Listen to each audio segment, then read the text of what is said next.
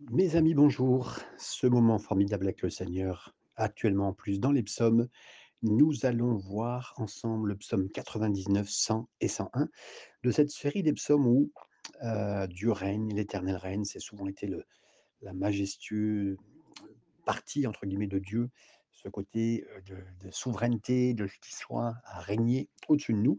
Et là, le psaume 99, nous allons le lire ensemble. Euh, Certains diront que appelleront ce chapitre le Dieu saint présent et le Dieu de l'Apocalypse.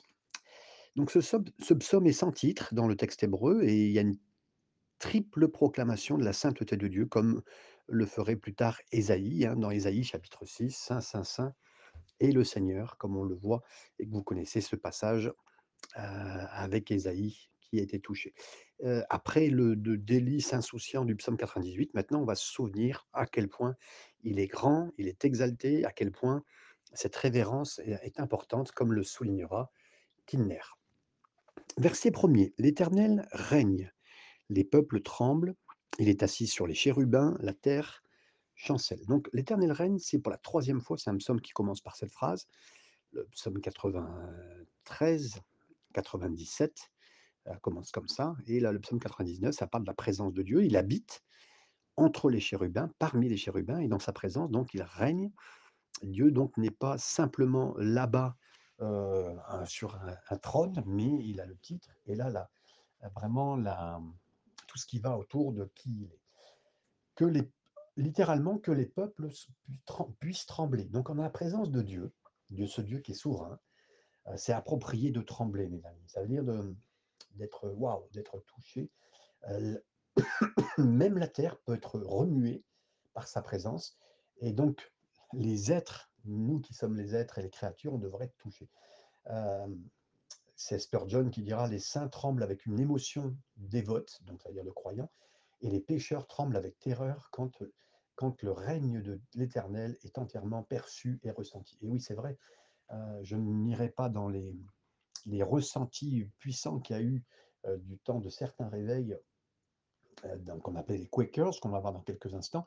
Mais heu, les gens, pendant les moments de réveil, certains étaient en train de trembler, trembler sous la présence de Dieu. Et là, on parlait des croyants comme des non-croyants. Donc là, un petit texte d'ailleurs des Quakers que Spurgeon citera que Spurgeon citera: «Les hommes du monde ridiculisaient les Quakers pour trembler quand la puissance du Saint-Esprit était là. S'ils avaient pu discerner la majesté de l'Éternel, ils auraient tremblé aussi». Et là, c'est vrai que pendant des moments de réveil particuliers, donc là, on parle de des premières vagues de réveil, hein, hem, avec John Wesley, avec certains autres revivalistes, heu, des hommes et des femmes ont tremblé sous la présence de Dieu. Moi, j'ai souvenir qu'assez récemment, alors que je donnais une parole de prophétie assez forte, je me suis mis à trembler. C'est pas mon style du tout, je vous avoue franchement, mais ça m'est arrivé. Donc Dieu ici est trouvé, comme il est dit ici, il est assis entre sur les chérubins. Alors chérubim en hébreu, c'est les brûlants, c'est les plus c'est les anges les plus chauds, les plus proches. Heu, si vous allez dans un stade de foot, vous savez que l'endroit où il y a le plus d'ambiance, c'est les plus chauds. Si vous allez dans un dans un concert, heu, vous savez qu'il y a un endroit devant quasiment ceux qui connaissent le mieux, les plus proches, les plus fans sont là, c'est les plus chauds. Et là, mes amis, il y a ceux qui sont les plus chauds, les anges du Seigneur, les chérubim, ils sont là aussi, ils sont autour du trône, du sanctuaire. Heu, c'est difficile pour le psalmiste, mais à l'esprit, il voit le sanctuaire céleste de Dieu et heu, bien sûr, là, il peut quelqu'un qui a connu la terre, peut pas connaître beaucoup, mais il voit le tabernacle, il voit le temple et les 2 sont vrais et les 2 sont le même. Son trône est vivant, hem et il y est, avec une présence forte, des êtres puissants, hein, qu'on verra, qu'on a déjà vu dans Ézéchiel, qu'on a commencé à voir, des formes, de de de puissants êtres qui sont là. Le royaume de des créatures célestes, ce trône vivant est un char volant ardé, mais qui est là pour ce trône volant qu'on voit dans Ézéchiel, qui est là pour la présence de Dieu, le jugement de Dieu et le salut de Dieu, comme le souligne Kilner.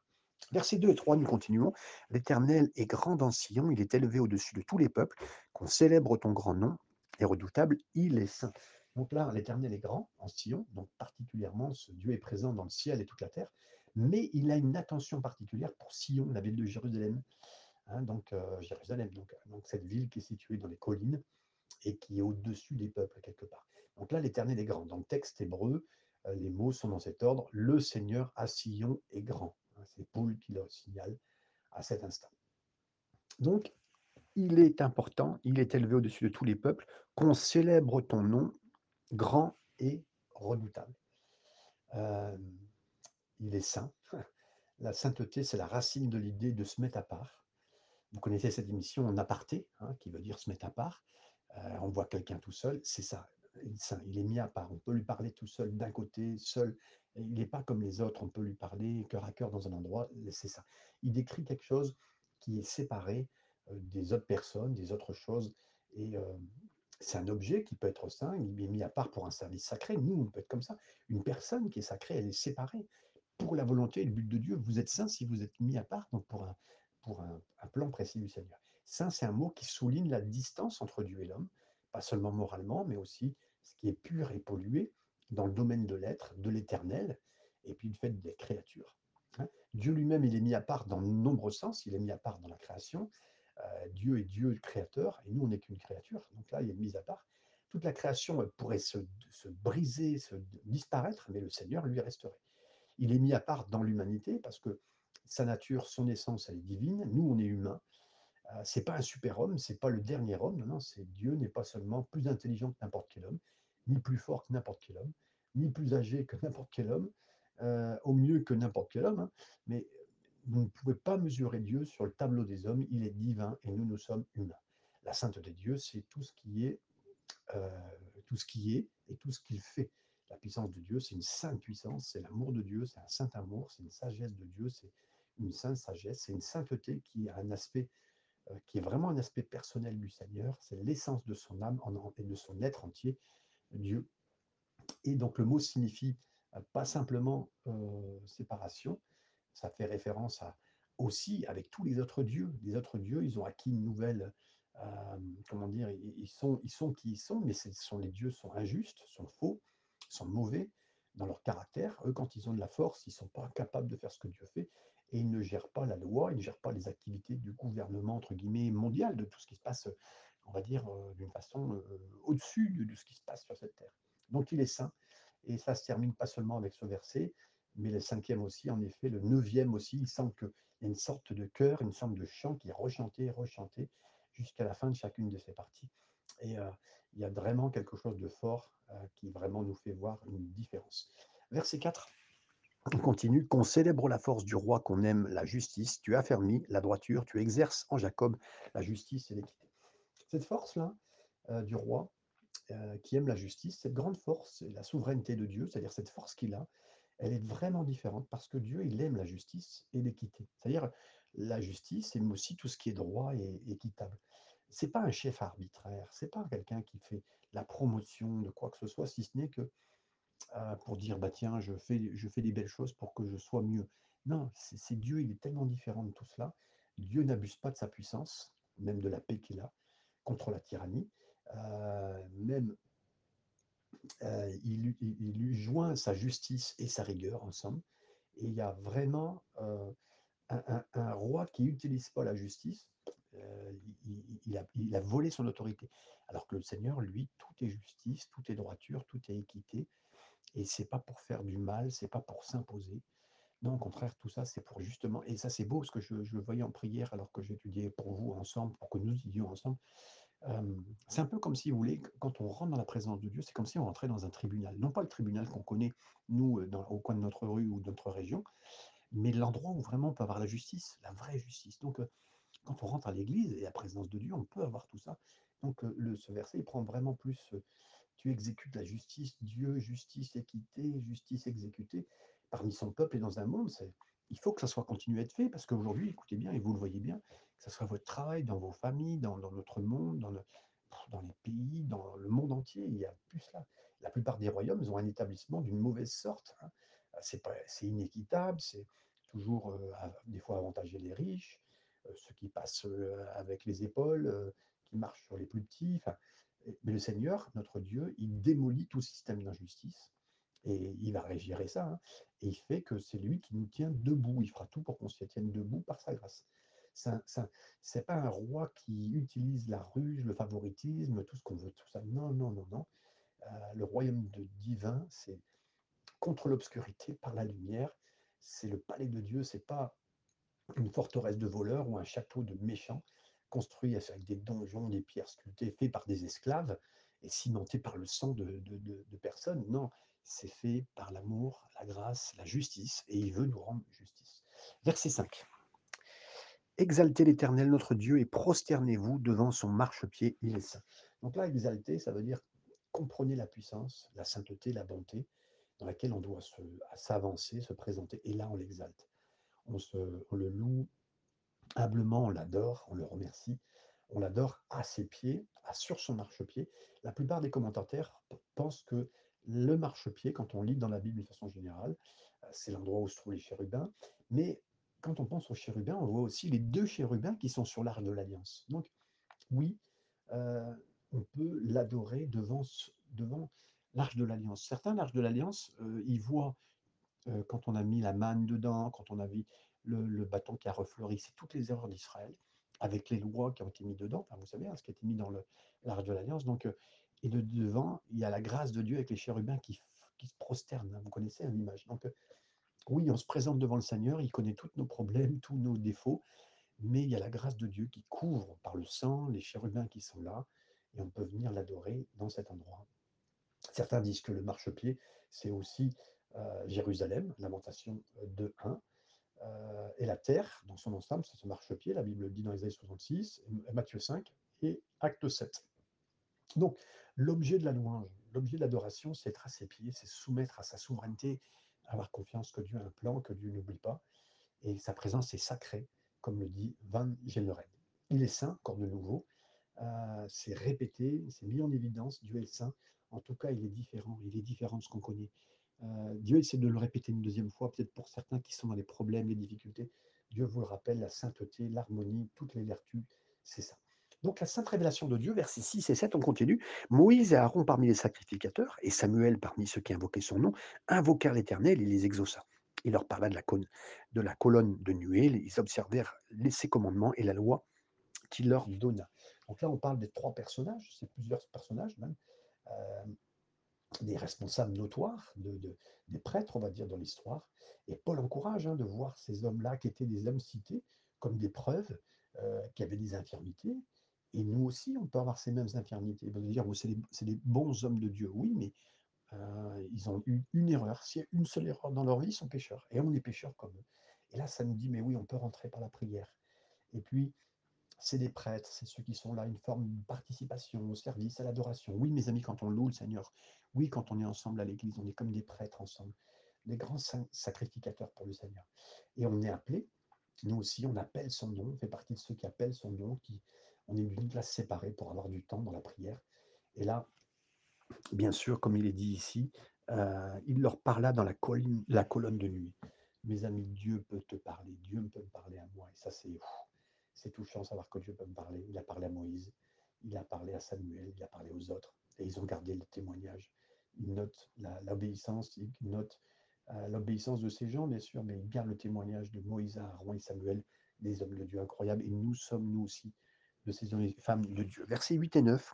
Éternel notre Dieu, tu les exauças. Je suis pour eux un Dieu qui pardonne, mais tu les as punis de leurs fautes. Exaltez l'Éternel notre Dieu et prosternez sur sa montagne sainte car il est saint, l'Éternel, notre Dieu. Là, j'aime voir qu'aussi le Seigneur, c'est lui qui a, ordonné, qui a fait ce qu'il fallait. Euh, il s'est révélé à eux, il leur a pardonné. Bien sûr que Dieu a fait ce qu'il fallait pour euh, sa justice, il fera pour ce qu'il faut pour sa justice, pour moi comme pour les pays, pour ce qui nous entoure. Mais ce qui est beau, c'est qu'il parle du pardon de Dieu. Et là, encore une fois, on a la belle dimension efficace, entre l'efficacité de Dieu de, juger, de faire ce qu'il faut, et de pardonner. Donc, euh, ils ont connu ça.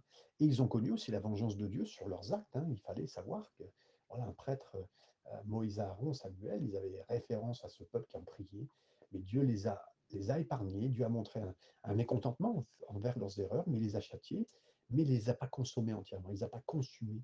Et euh, ça, c'est vraiment une preuve dans l'histoire de ce peuple, comme le cite Clark. Voilà, exalté donc à cause de ça l'Éternel, louez-le une fois de plus au lecteur Il veut vraiment se rappeler, l'Éternel, notre Dieu, est saint, il est vraiment mis à part, encore une troisième fois pour dire qu'il n'est pas comme ceux que vous connaissez. Arrête de penser à un gouvernement, arrête de penser à la politique, il n'est pas comme ça. Le chapitre 100. Ce chapitre, il nous a dit psaume de louange, ou littéralement psaume de reconnaissance euh, pour tous les pays. Euh, ce psaume est simplement intitulé, donc un psaume de, reconnaissance, hein, de louange. C'est le seul psaume de la collection à porter ce titre. Il parle d'invitation pour toute la terre à connaître et à adorer Dieu. C'est vraiment un, moment de, fort où on redonne la confiance, on contemple la gloire du Seigneur et on, lui parle de ça. Et tout son peuple, quelque part, comme le dira Campbell Morgan, très bon, euh, euh, très bon érudit et un homme que j'aime beaucoup, Campbell Morgan, il dit voilà, il contemple la gloire de cette terre quand tout son peuple est soumis au règne du Seigneur où l'Éternel règne. Versets 1 et 2, quoi et pourquoi faire la louange? Euh, Il nous est dit donc poussez vers l'Éternel des cris de joie, vous tous, habitants de la terre, servez l'Éternel avec joie, venez avec allégresse en sa présence. Faites un cri joyeux, littéralement. Poussez des cris de joie. Waouh C'est incroyable de voir que Dieu veut que ça soit joyeux, qu'on loue le Seigneur avec euh, un cri joyeux. Euh, c'est autre chose que peut-être vous avez connu dans les églises. Et je m'adresse à une personne plus âgée, moi j'ai quand même euh, au-delà de 50 ans. J'ai connu des moments où voilà, vous veniez à l'église, c'était calme, voilà. Ça ressemblait plus à mes recueillements avec des gens morts qu'avec des, gens vivants. Et pourtant, on est très surpris de voir qu'au contraire, c'était des cris de joie. J'ai toujours souvenir hein, de cet homme qui devant moi s'est mis presque à, pas hurler, mais presque de joie. Et moi je me suis dit, mais qu'est-ce que c'est que ce témoignage? Et cet homme disait qu'il était sorti de la mafia grâce à Dieu. Et, là, je me suis tellement repenti d'avoir jugé d'abord cet homme, d'avoir crié, mais lui, il racontait que Dieu l'avait délivré d'une possession démoniaque, de plusieurs démons. Et voilà. Et donc, oui, mes amis, on pourrait crier de joie à chaque réunion, et c'est pas d'être uluberlu. Hein. J'avais un oncle, malheureusement, euh, qui, euh, à l'église, euh, disait entre 10 à 60 Alléluia, il y a 50 ans, hein, dans l'église où j'étais. Et les gens se moquaient à la fin, ça ne voulait plus rien dire. Alléluia, Alléluia, et criait.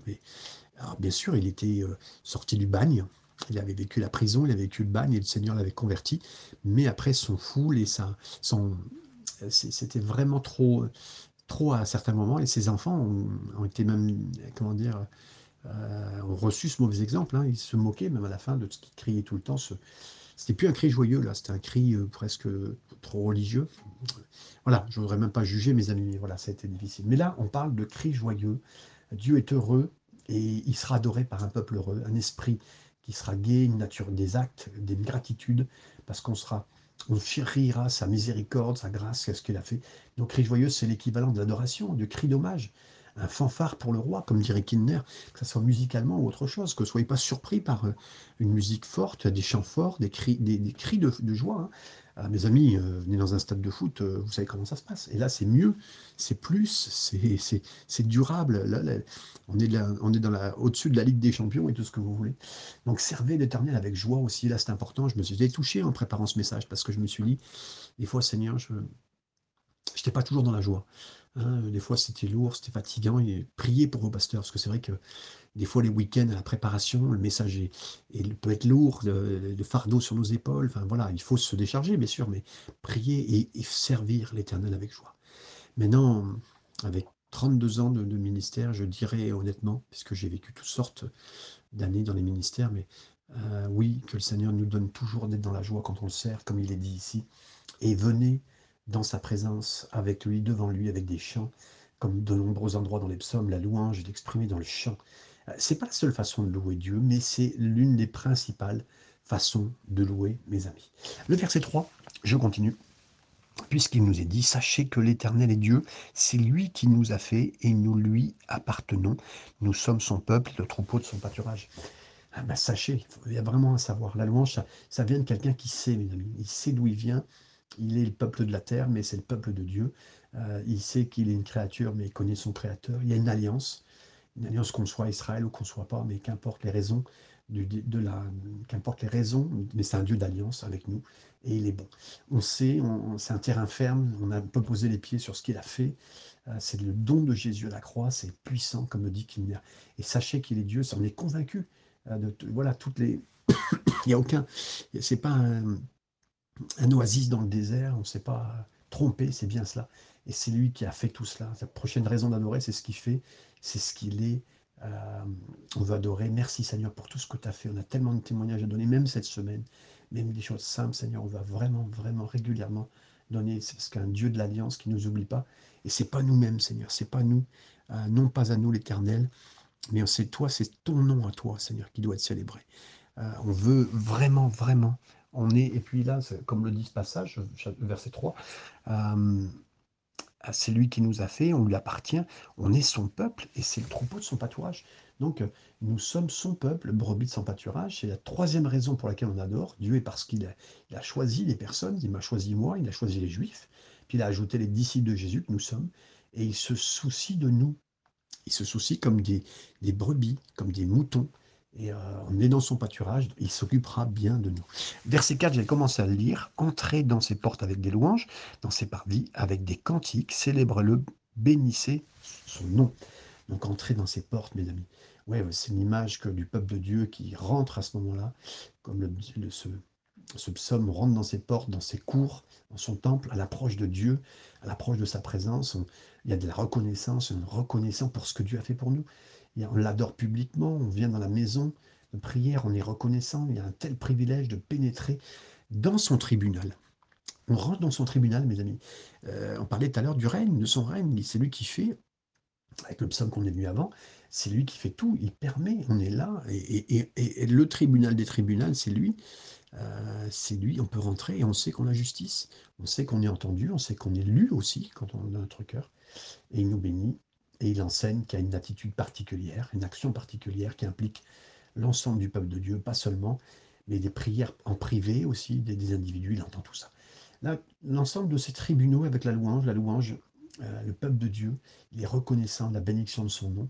Les portes de la ville, les tribunaux du sanctuaire, ça a été soudainement ouvert. Toutes les terres sont appelées à servir l'Éternel et on entre dans une relation avec lui. Mes amis, il est un juste juge, il est un créateur, il est euh, au-dessus de nous, mais on peut avoir une relation avec lui.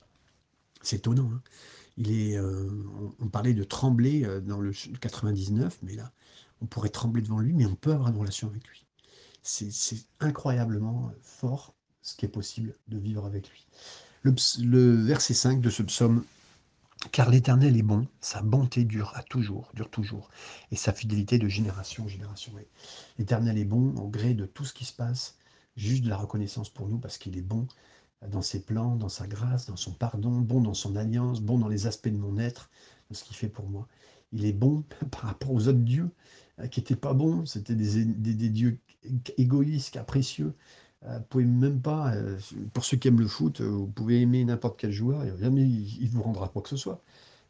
c'est vous pouvez aimer un chanteur, euh, vous pourrez même prendre contact avec lui, il passera pas, même si vous avez une heure avec lui, même une semaine, ça sera jamais suffisant par rapport à ce que Dieu nous donne.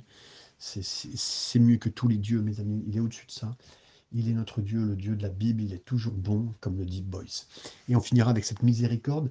Ce, psaume se termine non pas euh, il n'y a pas de fin pour Dieu. Dieu, il est vérité, il est éternel. Il y a une raison de lui rendre la louange, la grâce on est des, réception, des réceptionneurs, hein. on est des récepteurs de la, miséricorde. Et on, doit être droit à cause de ça, dans le cadeau de la grâce. On sait qu'on peut rentrer dans le tribunal de Dieu, que tout va être justice, que tout va bien être fait. Euh, donc euh, les gens qui nous entourent ne comprennent pas, hein. mais combien ça sera glorieux le jour où les portes du ciel s'ouvriront, notre tête sera élevée grâce au Seigneur, on pourra voir, parce que c'est la croix qui relève notre tête, et les enfants de, ceux qui seront ressuscités, ils rentreront là, les anges, les archanges, pour habiter et chanter pour toujours, comme le solide euh, le pasteur Corne. Et puis le dernier chapitre, le chapitre 101 de notre Bible, que nous avons commencé à, lire. On a lu bien sûr le psaume 99, 100 et le 101 maintenant.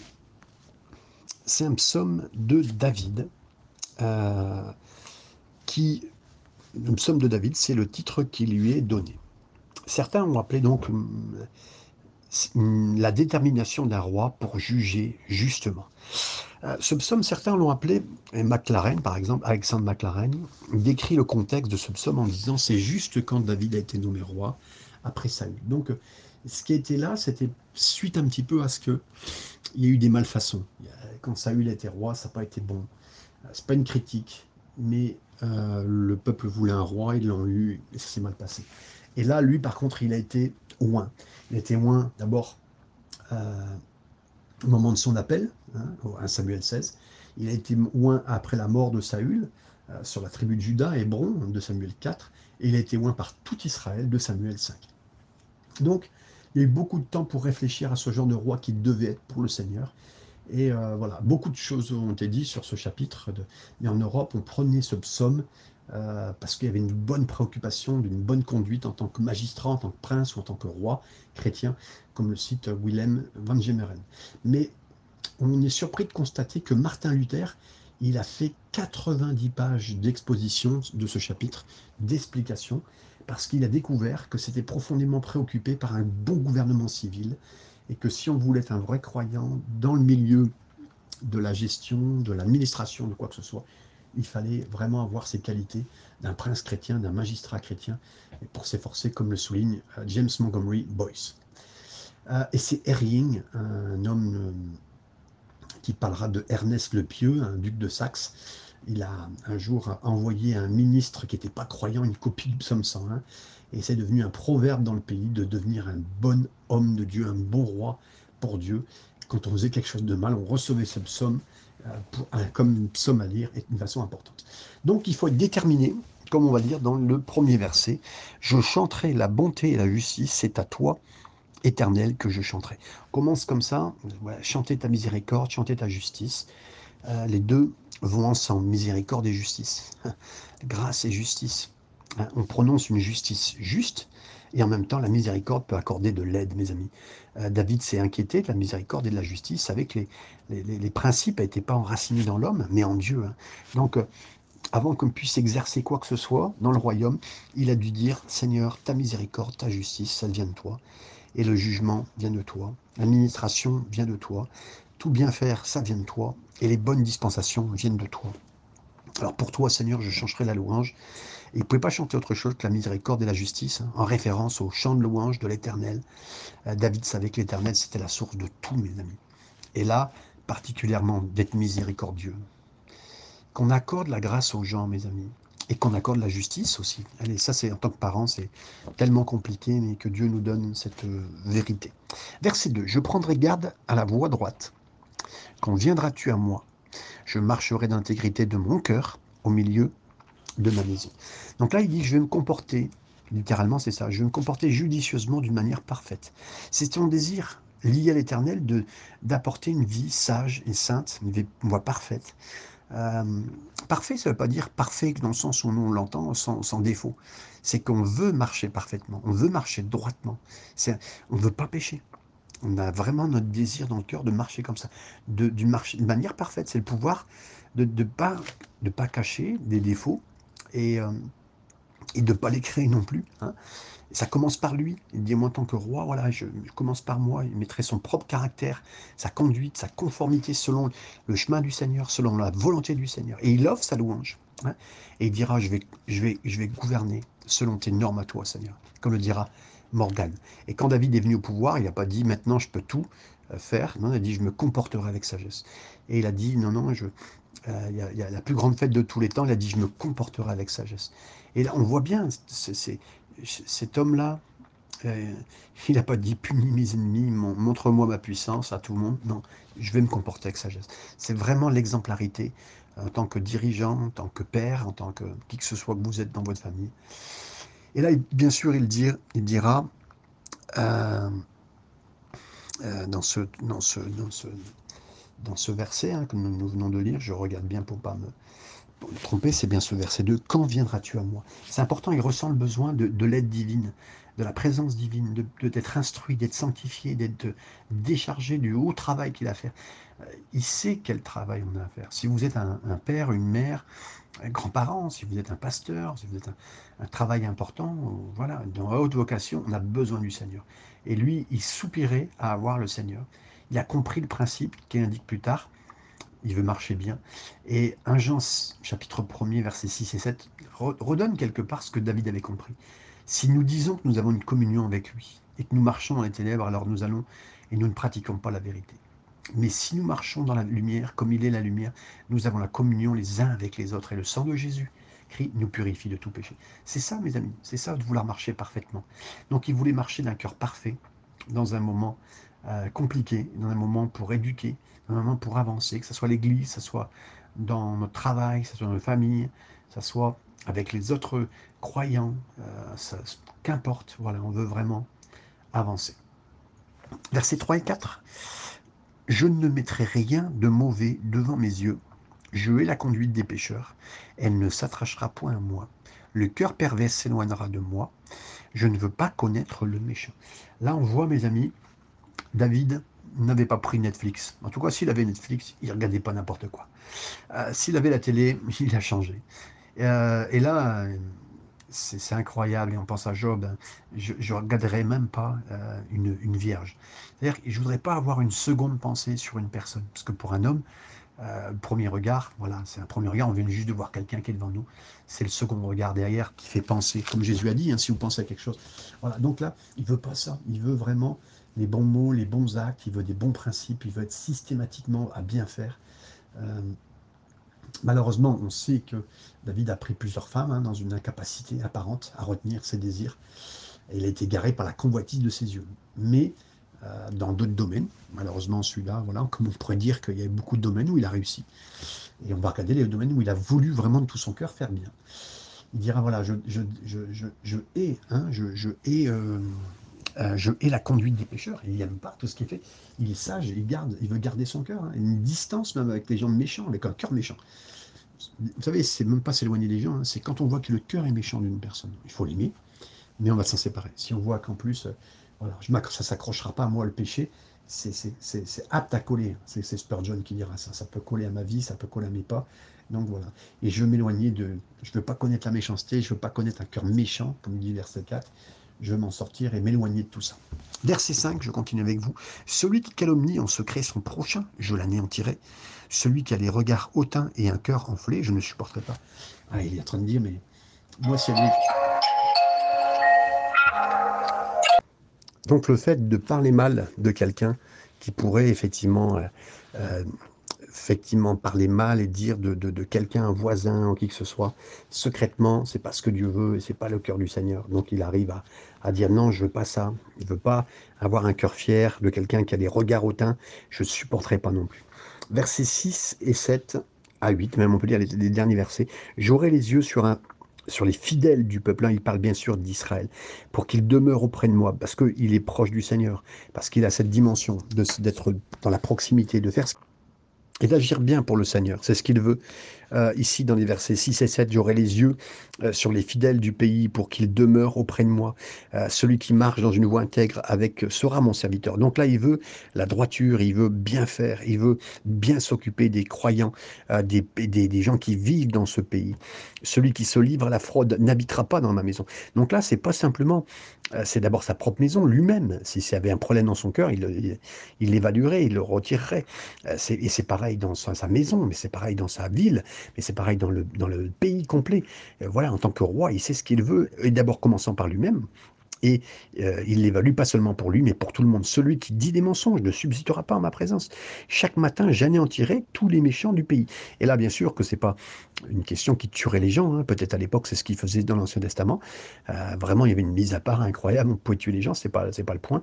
Là, c'est plutôt de d'éloigner le péché de, de, des cœurs, de son propre cœur euh, autour. Si lui, le, le roi, il, ne favorisera pas la méchanceté, qu'on parle mal sur quelqu'un, qu'on dise de, des mauvaises choses, afin d'exterminer de la ville de l'Éternel il veut que sa ville soit pour l'éternel. Je me demande si on arriverait, nous, maintenant, aujourd'hui, à rendre une ville croyante. Vous savez que les États-Unis ont créé au départ euh, le, pays des États-Unis euh, pour dire on va faire un pays pour Dieu. Ils ont coupé euh, les ressources ensemble pour qu'elles soient adéquates pour tout le monde, qu'on ait tous les mêmes ressources. Enfin voilà, il y avait une bonne volonté. Et regardez aujourd'hui les États-Unis, ce qu'ils sont devenus. J'aime beaucoup ce pays et je les aime particulièrement à cause de la grandeur et des belles choses qui sont dedans. Mais c'est devenu l'un des pays les plus libéraux et, qui a le plus d'argent et qui tombe dans, dans certains très très très mauvais points pourtant, à la base, ils voulaient faire que ce pays soit un pays pour Dieu. Vous comprenez hein, hein et, bien sûr, God bless America. Mais euh, vous comprenez, voilà.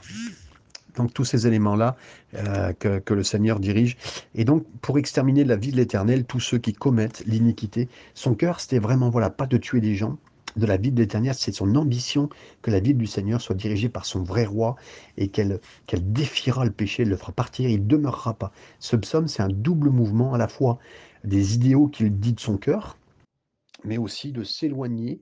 Heu, le dernier mot n'est pas pour avec David, ni avec ses fidèles historiens, mais avec son fils, heu heu, pour la suite, pour les choses.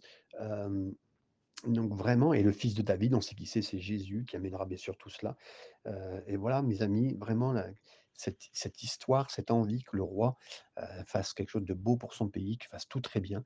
Que le Seigneur vous bénisse dans tous ces instants et dans ce dernier, psaume qu'on a lu ensemble. Amen.